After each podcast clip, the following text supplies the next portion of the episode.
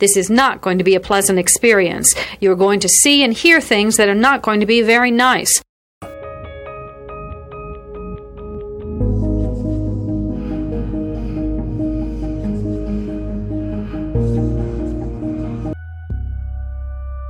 Experts divide serial killing into two general types organized and disorganized. An organized killer brings everything he needs to complete the murder. A disorganized killer improvises. Begin.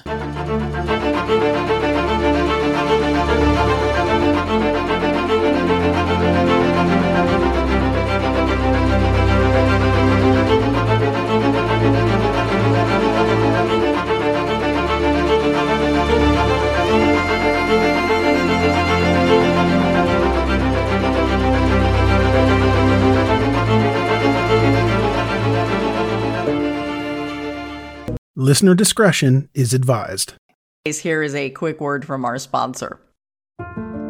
We take this few seconds off to inform you, our valued loyal listener, about the best health and fitness podcast shows from the Nezpod studios. Join us as we give you the best of the best health and wellness updates you can rely on for the treatment of chronic health problems. Classic functional medicine back to basics health tips and special updates from the best doctors in the United States of America. Check out this health and wellness podcast shows. Explore Health Talk Weekly, Healthy Lifestyle Matters, Excellent Health Digest, Healthy and Free Daily, and last but not least, Weekly Health and Fitness Corner. Also, check out Nasty Boy CC, the truest story never told fiction podcast, for that real life on the go experience with the 27 year old Golden Boy, who made our guest invite number one list. He tells us about his story as it happens in real time and in real life. It's Nasty Boy CC, the truest story never told. Go get a load of that happiness because happiness is healthy as we know it.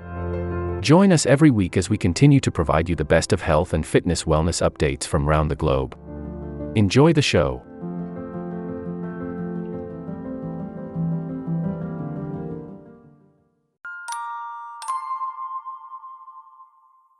Barbara Ann, Joseph Jr., Jennifer, Timothy, Nathan, Mary Frances, Jonathan, Tammy Lynn.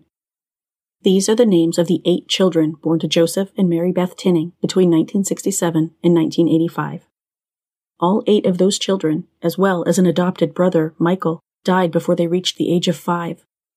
Mary Beth is one of the most infamous female serial killers in American history. She has been the subject of countless true crime documentaries, TV shows, podcasts, books, and articles, so I won't go into a super deep dive on her case, just a relatively quick overview. Mary Beth Rowe, a former nursing student, married Joseph Tinning in the spring of 1965, and the couple settled into a home near Schenectady, New York. Their first child, Barbara Ann, was born on May 31, 1967, and on January 10, 1970, Joseph Jr. was born. The third child, Jennifer, entered the world on December 26, 1971, but Jennifer was not long for this earth. She was born with a lethal combination of hemorrhagic meningitis and multiple brain abscesses, and after only eight days, Jennifer died. Mary Beth reportedly told nurses she had attempted to induce labor so Jennifer would be born on Christmas Day, so it's entirely possible she may have caused her daughter's fatal infections, although it's impossible to say.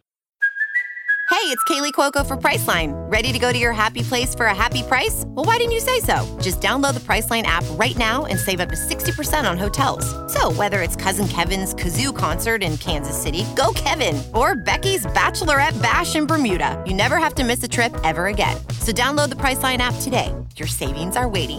Go to your happy place for a happy price. Go to your happy price, Priceline. Jennifer's death evidently set something off in the mind of 29 year old Mary Beth, possibly combined with the recent death of her father, Elton Rowe, in October of 1971, not to mention her self reported childhood history of maltreatment, neglect, derision, and even confinement to her bedroom for up to a day at a time. As a child, Mary Beth was reported to have few friends, and she was known to lie and embellish to draw attention to herself. Regardless of the cause, after Jennifer's death, none of Mary Beth's children were safe. A little more than two weeks later, on January 20th, 1972, little Joey, who had just turned two that month, was rushed to the hospital, where he died of what doctors determined to be cardiopulmonary arrest. Barely a month later, on March 1st, 1972, Mary Beth showed up at the hospital with another dying child.